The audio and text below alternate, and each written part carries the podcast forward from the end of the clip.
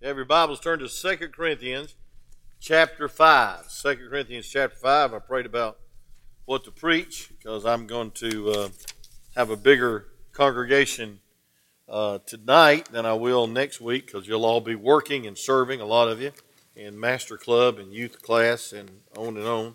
And so um, God laid this on my heart. Hope it'll be a blessing to your heart. I want to preach on uh, reasons to get involved in the ministry. Reasons to get involved in the ministry. Uh, you could also say reasons to be faithful in the ministry. All of you that are, that are faithful. Good to see Miss Holly back from surgery. Some people have surgery, you don't see them for five months. And uh, she's uh, back with us, and we appreciate God being with her during the surgery. And, uh, you know, I think about Buddy Thigpen. We didn't have his letter, but I can tell you a little about him. And what impressed me about Buddy Thigpen is that on deputation, and Mrs. Thigpen, I don't know her name. What is her name? Melissa? I don't know. Anyway, Mrs. Thigpen, praise God. Uh, they were on deputation.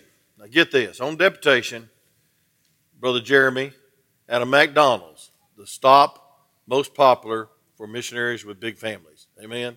It's McDonald's. Uh, when I had kids at home, all they wanted to do was go to McDonald's. I thought I was going to have arches in my back before I got those kids grown up. But they were at McDonald's, and they turned their head just for a moment. And one of the, the, uh, the littlest boy, I think he was about three, uh, maybe four, stepped off the curb in the path of a car and was killed in the parking lot of McDonald's on deputation.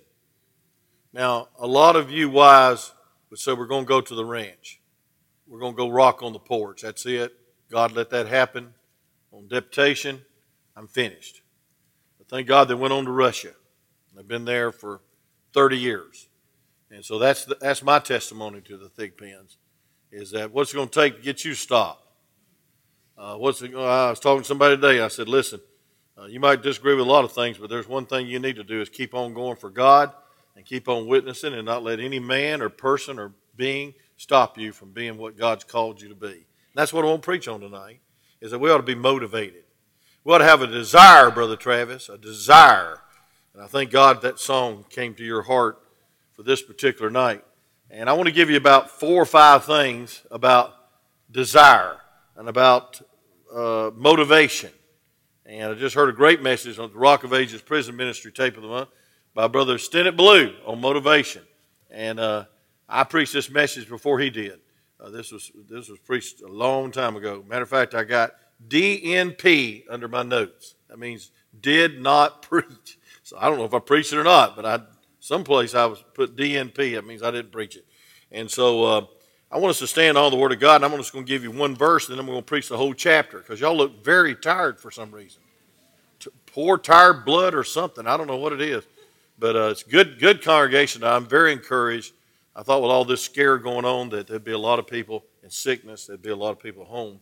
And I appreciate every, all of you that are listening by way of internet. Let's pray we can stay open, okay? But look at verse 5, uh, verse 9.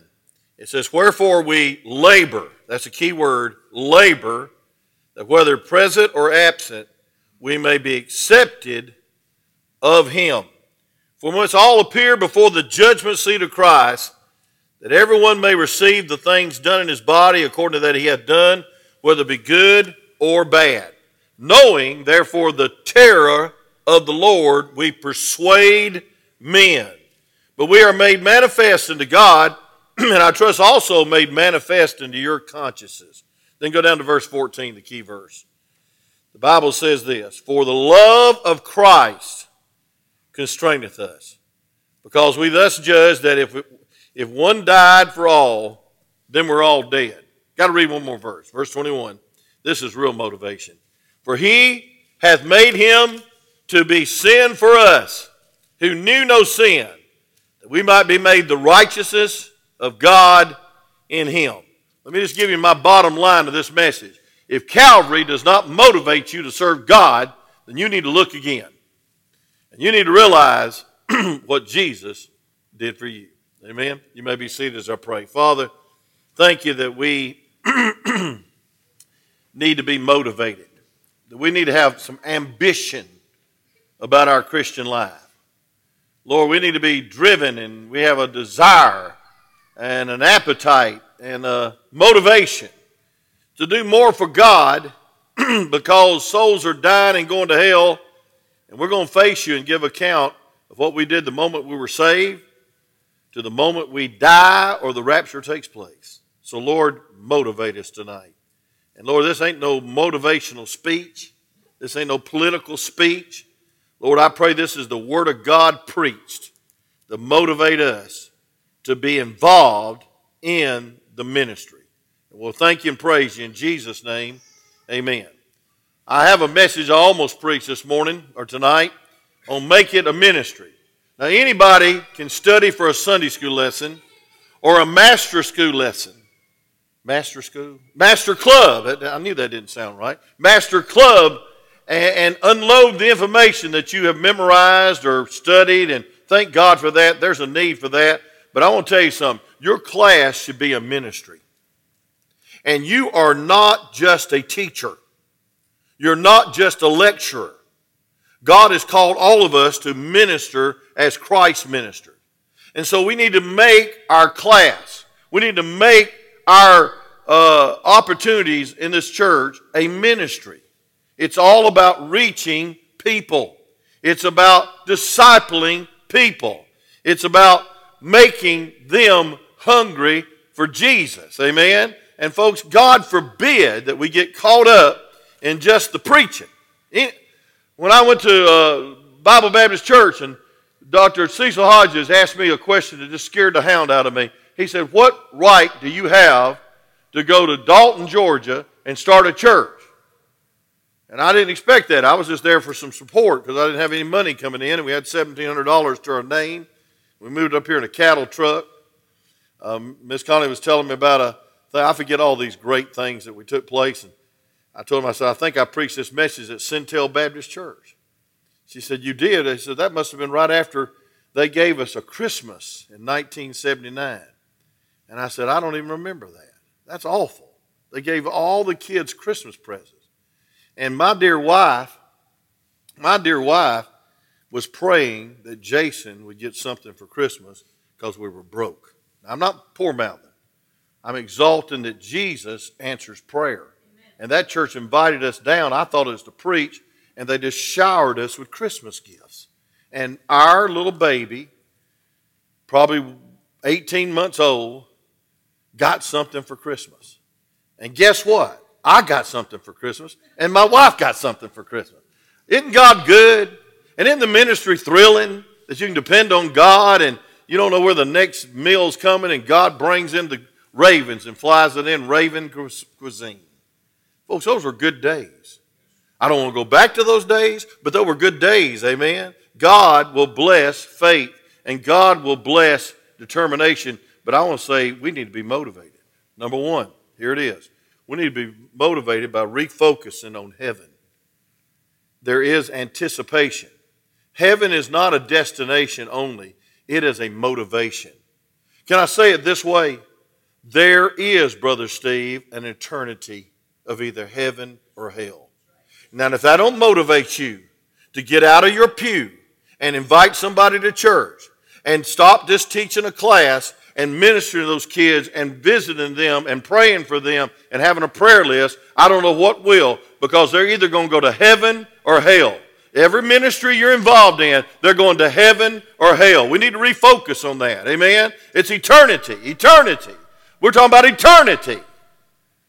So many people get sidetracked and, and they want to do this and they want to do that and they don't do it anymore because somebody hurt their feelings. God help you. Get some backbone. Hey, get some courage. Don't let somebody knock you out of the ministry. I don't care what they've done. Just go on for God because there is a heaven and there is a hell. We ought to anticipate heaven. Look at verse 1. For we know that our earthly tabernacle, this tabernacle, were dissolved. We have a building of God, a house not made with hands, eternal in heaven. And this we groan earnestly. There's that ambition. There's that drive. We've grown earnestly desiring. Thank you for that song again to be clothed upon with our house which is from heaven. And so be that being clothed we shall not be found naked. For we, listen to this, verse 4 For we that are in this tabernacle, this old body, wearing out. Amen. How many can say you're slowing up a little bit? Do groan, being burdened, not for that we would be unclothed, but clothed upon that mortality shall be swallowed up of life. There is an eternity. And folks, it is so unwise. I want to use another word, but I'm not allowed to use it from the pulpit. It is so unwise, starts with an S. Uh, but, you know, to live your whole life for this life when there's an eternity. And we need to live for eternity. We need to realize that people are going to hell or heaven. There is a heaven. And if you're excited about going to heaven, don't you think we ought to help other people go to heaven? And hand out a tract once in a while? Praise God, knock on the door once in a while? Hey, friend, talk uh, more about God than the dogs, or more about God than Trump, or more than about God than Biden. If you campaign for him, see me after class. But I'm just saying, folks, we need to be ambitious and we need to have a desire because of eternity. And so our residence is just a tent, it's temporary. Second of all, we need to reach forth to eternity. I know that there is a finishing line. That keeps me going. Hey, friend, listen, one of these days the burdens are going to be laid down. All the weights of sin, temptation, the devil, all this. What a long for heaven. But wait a minute, what should our attitude towards heaven be? Turn to Philippians chapter 1, verse 20. Philippians 1:20. I think I've read this verse quite often lately, and uh, it's a good verse to read quite often. But I hope I don't run it in the ground. I hope I lift it up to, for His name. But look at verse 20. It says, "According to my earnest expectation." There's that desire. There's my motivation. Earnest expectation, and my hope that in nothing I shall be ashamed but that with all boldness, as always, so now also Christ shall be magnified in my body, whether by life or by death. For me to live is Christ. I want to ask you a question. Fill in the blank. What is your life about? What do you live for? What cranks your tractor? That's Brother Steve's favorite uh, little phrase. What cranks your tractor? What gets you going? What motivates you? What gets you excited? What puts a smile on your face? What gets you out of bed when you don't feel like getting out of bed? So it's called money and work, and I'm getting out to get make a living. But folks, ought to be a higher calling. That higher calling is to glorify and magnify. That's your ministry. For me to live as Christ, to die as gain. But look at this. But if I live in the flesh, this is the fruit of my labor. Yet what shall I choose? I want not. not. Here's the verse, verse 23. For I am in a strait. That word strait is where we get the word constrained. It's the same word. It means moved, uh, motivated. I'm in a strait betwixt two. Having a desire to depart and be with Christ, which is far better. Nevertheless, to abide in, in, the flesh is more needful for you. Now, I think we ought to all be ready to go to heaven. We shouldn't rush it the way we drive or the way we died or whatever, and don't get me started on that. But I believe with all my heart we ought to say, Lord, until then, make me faithful. Until then, give me a ministry. Until then, help me reach one more soul. Until then, hey folks, I'm going to tell you this, and here's the emphasis on every missionary that's doing the job, it's church planting. It's church planting. That's the preeminent goal, is to plant churches. Before, the only reason you plant churches is to reach souls. Say amen. Soul winning. Hebrews 12 says, Wherefore, seeing we also are compassed about with so great a cloud of witnesses, let us lay the weight and the sin that so, deep, so easily besets us, and let us run with patience the race that is set before us. What are you running for? Listen, listen to verse 2. Looking into Jesus, the author and finisher of our faith, who for the joy that was set down uh, before him endured the cross, despising his shame, and is set down at the right hand of the throne of God. Now, folks, we need to refocus on eternity. We need to refocus on heaven. Master Club leaders, I won't be with you for about a year now, or nine months. When you go in that class, don't look at those kids just as kids. Look at them as souls that's going to live in eternity somewhere forever, either heaven or hell. We need to look at every person as a soul that's going to live forever. Number two, what motivates you? recognition of the Savior ought to motivate you. You know, to realize that verse 5 and he that hath wrought us for the self same thing is God, who has given us the earnest of the Spirit. Wherefore we're always confident, knowing that while we're at home in the body, we're absent from the Lord. Amen. Look at verse 8. For we're confident, I say, excuse me, verse 7. For we walk by faith, not by sight. For we are confident, I say, and willing rather to be absent from the body, to be present with the Lord. Wherefore? Wherefore? God made us. God sustains us. God saved us. Wherefore? We, what's the next word, class? Labor. That is a, uh, I almost said a four letter dirty word to modern teenager. Folks, it means work. You ought to be disciplined. Preachers, you ought to be more disciplined than your followers. You ought to get up and read your Bible every day, whether you feel like it or not. And you ought to get up. Amen. You ought to be faithful. And folks, the Bible says, Wherefore we labor that both present or absent, we may be accepted of Him. So let me say number two, real quick. We need to recognize that our Savior is our Maker, He's our Creator.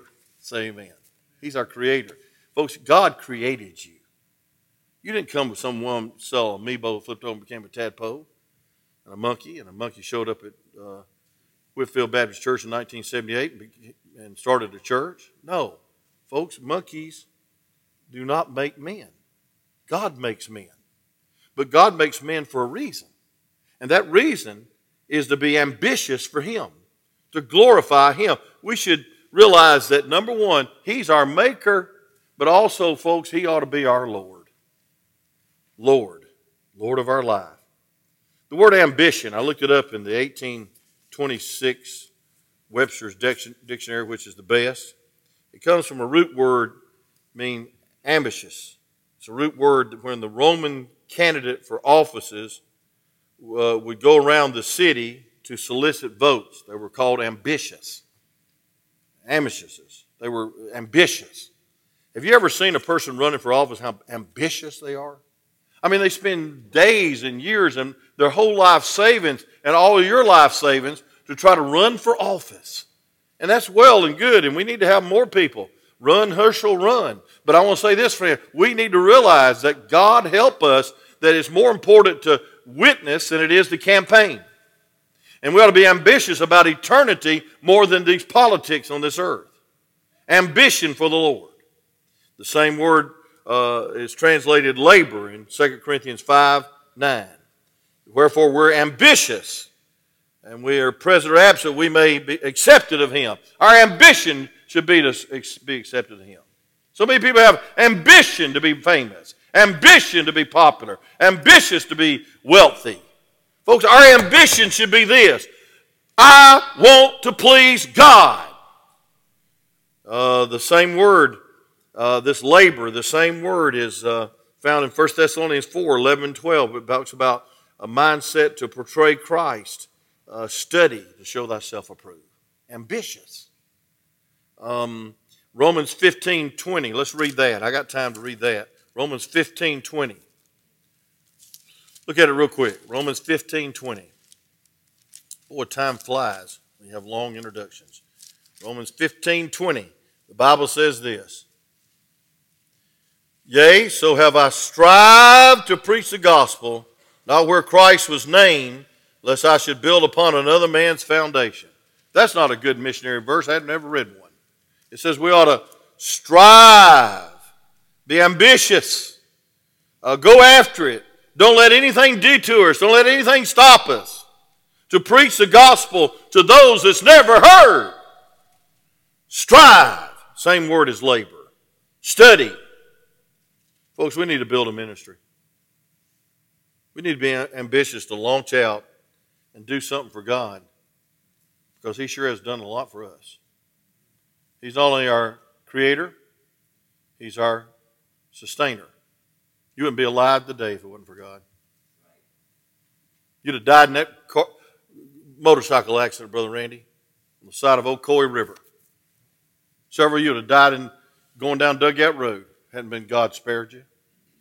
You spared from that lady driver. You ought to rejoice. Amen. Spared from COVID. Some of you had COVID. You could have died. Rodney Lee died. He's about 45. Three precious children. God spared you. And you don't and don't give the doctors and don't give the vaccine and don't give anybody the credit. Give God the credit. Give God the credit. But if God spared you, why did He spare you? I'll tell you why He spared you to strive in the ministry, to do something to make a difference, to launch out in the deep, to glorify God. And so He is the Maker, He is the Lord. You ought to be ambitious to be a servant. That ought to be your ambition in life. And not many people waiting in the line to be a servant. Everybody wants to be the authority and the last. They want to be the hanging committee and they want to be uh, pass judgment on people. And, and it's pathetic. The, the number of people that just want to stand in judgment of everybody else that's not doing it as good as they are. And don't get me started on this, but I'm going to tell you something, folks. God is the judge, and He is the Lord, and He's going to set things straight. And it's not your place to set everything straight, it's God's place to set things straight when it's wrong. Amen. And I guarantee you, God can set you straight. And God can set me straight. He's a judge. And it's an awesome thing to fall into the hands of a, of a living God.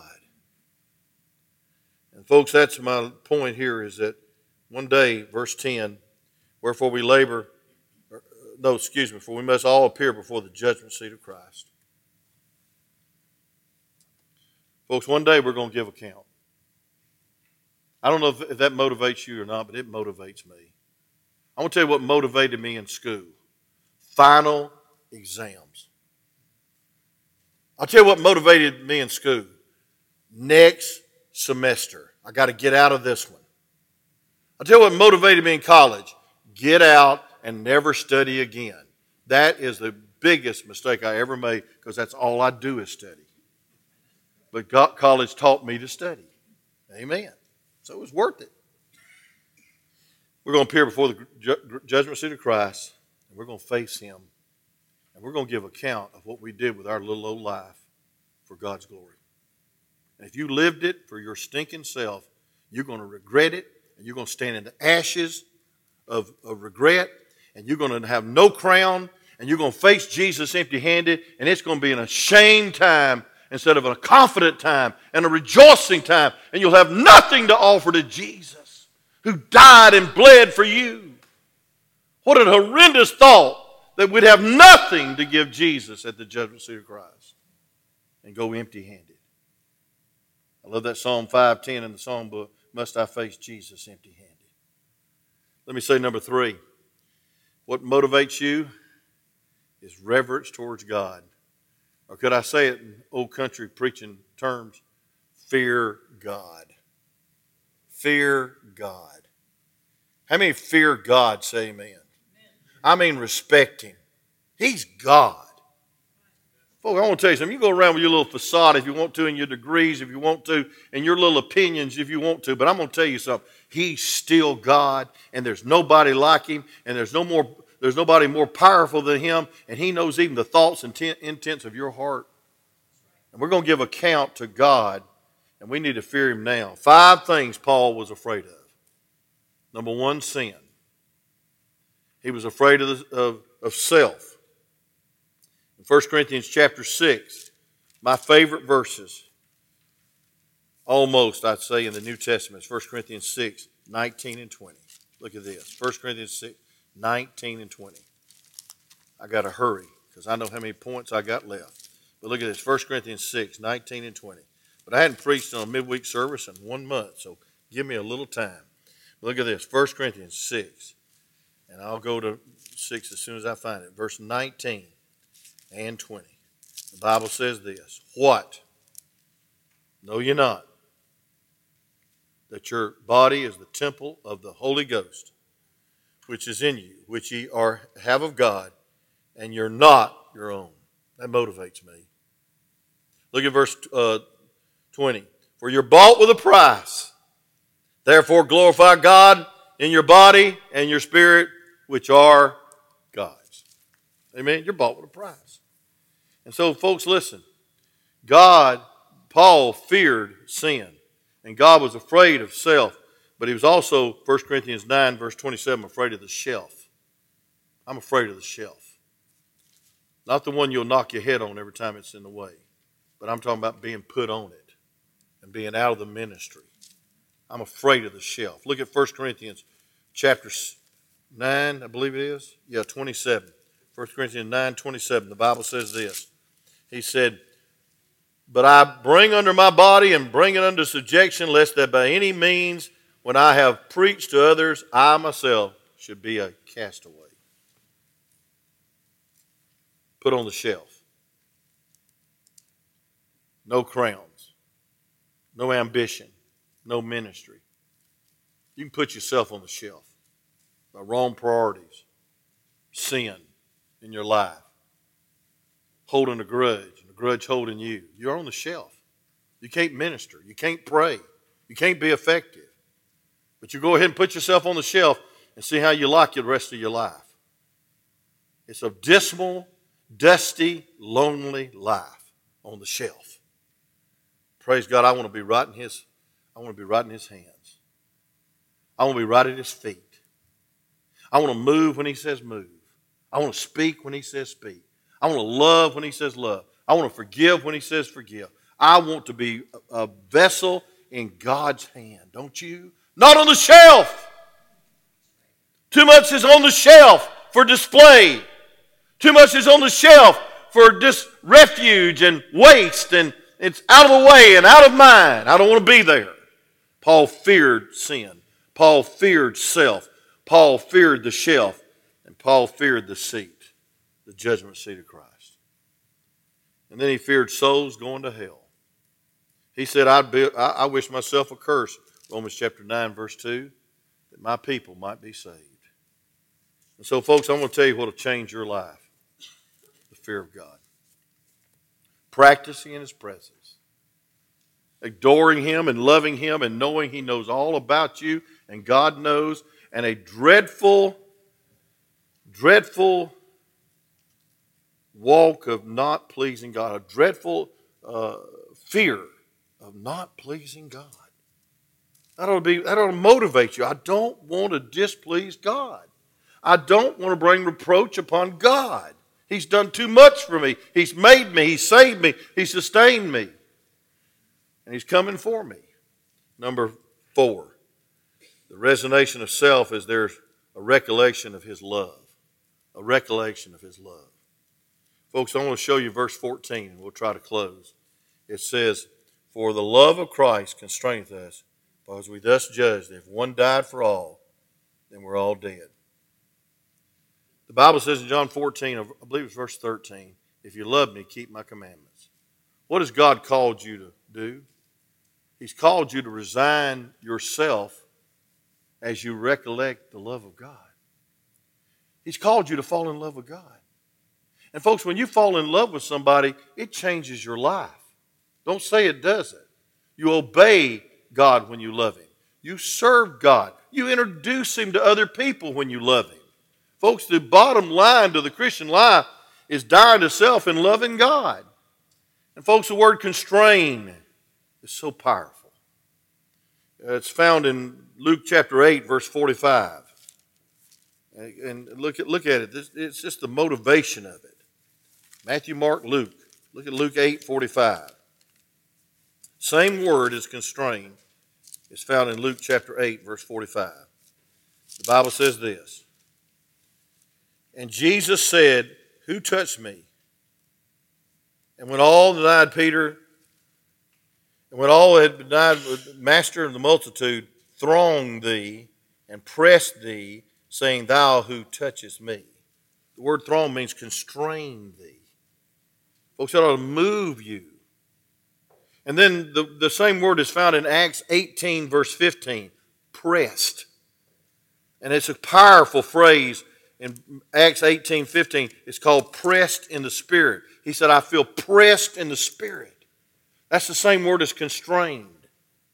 He was, he was surrounded, he was moved by the Spirit of God to go to Jerusalem and give his life for the gospel. They said, Don't go, Paul, they'll kill you. I must go. Now that's, that's love of God right there. That's being ambitious and driven by God's love. And then the word uh, is same in Luke chapter 12, verse 50. Look at Luke chapter 12, verse 50, real quick. The Bible says in Luke 12, 50, that the blood of all the prophets. Let me go to 12. Amen. 1250. I knew that didn't look right. But I have a baptism to be baptized with, talking about Calvary, and how I am straightened till it be accomplished. That's the word constrained. Same word. He was straightened. He set his face like a flint towards Calvary, the Bible says in Isaiah. And then the word I already read in Philippians chapter 1, verse 23 I'm in a strait betwixt two. He was constrained to stay on this earth. Then, number five, we need to realize one of the greatest motivations is regenerated for his glory. 2 Corinthians 5 17 says, Therefore, if any man be in Christ, he's a new creature. Old things pass away, behold, all things come new. When you get saved, you get a new want to. And if you never want to read your Bible, never want to go to church, you're probably not saved. You say, You're passing judgment. No, I'm fruit inspecting. Because the Bible says, Therefore, if any man be in Christ, he's a new creature, creation. He's a new creature. Folks, amen. Old things pass away, behold, all things come new. You You can't get saved and live just like you want to all the time. You'll fear God enough not to want to, but then you'll love God and you don't want to. See, the thing is, is that you shouldn't want to sin. And if you want to sin all the time, you need to check who's in your heart. Amen. So regenerated. Folks, being saved ought to motivate you. How many are satisfied customer in here? Raise your hand a satisfied saint, a satisfied child of God. Well, listen, friend, if He satisfies you, He can satisfy them. He can give them a new want to, a new desire. So, oh, no, they're a hopeless case. Don't you say about, about that about the blood of Jesus. There's no hopeless case. And then, folks, not only are we a new man, but we have a new ministry. Look at verse 19, 2 Corinthians chapter 5. It says, To wit, that God was in Christ reconciling the world unto himself, not imputing their trespasses to them, and has committed to us the word of reconciliation. We're a new man, but we have a new ministry. You know what that ministry is? Reconciling the world to the preeminent, personal, powerful, almighty God through salvation. Then we have a new mission. Look at verse 20. Now, then, we are ambassadors for Christ, as though God did beseech you by us we pray you, Christ stead, that you be reconciled to him. Folks, we're saved and we're saved and we're saved, and it ought to be a never ending mission to get other people saved. You don't save them, you just give them the gospel that saves them. Then, last but not least, we see uh, the bottom line a never ending motive is found in verse 21. For he hath made him to be sin for us who knew no sin, that we might be made the righteousness of God in him. Folks, I'm going to tell you what motivate you Calvary, the Lamb of God. If he left the splendor and glory of heaven, why don't you ever leave your home with the purpose of witnessing, being a missionary across the street, giving a testimony, giving out a tract? Folks, listen, He gave up everything for you. Why can't we give up some of our ambition and let it become His ambition and be ordained and chosen by Him? We haven't chose Him, He's chosen us and ordained us to bear fruit for His glory. John 15, 16. And He works through the local church. Folks, you can join everything you want to, but I want to tell you something there's nothing like the local church. We shouldn't be passive, laid back, preoccupied. We're going to face Jesus at the judgment seat of Christ. We need to get a ministry. You know, you ever heard anybody come up to you and say, Why don't you get a life? You know, some old gossip or some old guy that's just so hung up on all this junk, you know. I mean, he just talks about it all the time politics, you know, ball, baseball, you know, just, you, you want to say, Why don't you get a life? Well, let me tell you this. I, I like to say to a lot of people, Why don't you get a ministry? Why don't you get a ministry? And what is that ministry? That's the ministry of winning souls. It's the ministry of teaching the gospel. It's a ministry of loving God with all your heart and all your soul. Get involved laboring for God. It's hard to go soul winning these days. It's scary these days. I mean, you almost want to knock on the door and go back to the first step and say, well, I don't know what's going to come out here, but, you know, praise God. You ought to find a place to serve the living God. In light of His love, you ought to get some ambition for Him. Father, thank you for this chapter. I know I haven't done it justice, but I pray we'd remember these five things that ought to motivate us eternity. Oh God, help us to get our minds off this world and on the next world. God, realizing who you are the Savior, the Sustainer, the Sovereign God. Praise God, the Judge. God, help us to fear you. Help us, God, to fear letting you down and the fear of leaving the main purpose for living, and that's to glorify you. God, help us to resign self, but not just like a Mormon or some, some cult member, but resign to have a resignation of self because we recollect the love of God and are filled with the love of God. And we're ambitious because of the love of God. And God, last but not least, help us to realize we're regenerated for your glory. And you saved us not just to go to heaven, but to reach people to go to heaven and to glorify your name every day of our life. God, help us have a never ending motive Calvary, the blood, the cross, the Lamb of God. With every head bowed, every eye closed. And I hope not any hearts closed. What motivates you? What is your ministry in this church? What do you feel like is your responsibility to labor for Christ in these last days? You ought to have one. There ought to be a place. Somebody asked me the other day, said, When are you going to retire? I said, I don't know. I'm tired. And sometimes, like today, I felt like just forgetting it all and retiring and getting out of the middle of it. But, folks, there is still work to do. And there's still health in my body and my soul. And I want to do all I can while I can. So I won't say I missed opportunity. Appreciate Brother Stennett Ballou always saying, do what you can while you can, and you won't regret when you can't, or something like that. I know that's not the exact quote, but it's close. And I heard a message by him today or yesterday on tape, on CD, and I thought, praise God, he finished well. Didn't he? He finished well.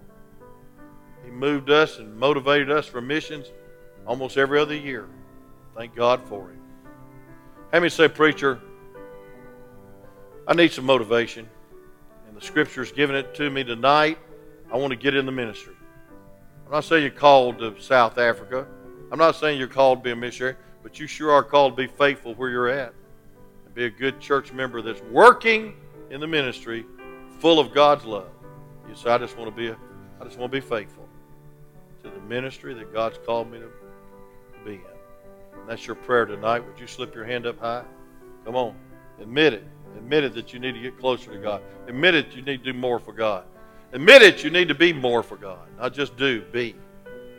Father, thank you tonight for this chapter. I hope it's motivated some folks tonight, not with just motivation power or personality power, Lord, some salesmanship power, but God, by the power of the Holy Ghost and the power of the Scripture, we'll leave here motivated make our class next week a ministry, to make our bus route, our van route, a ministry, to make our game time a ministry to make our Sunday school class a ministry. God help us. God help us to realize that boys and girls are going to be caught in the wrong car at the wrong time, and they need to be saved before it's too late. We're going to praise you and thank you for using us for your glory. In Jesus' name.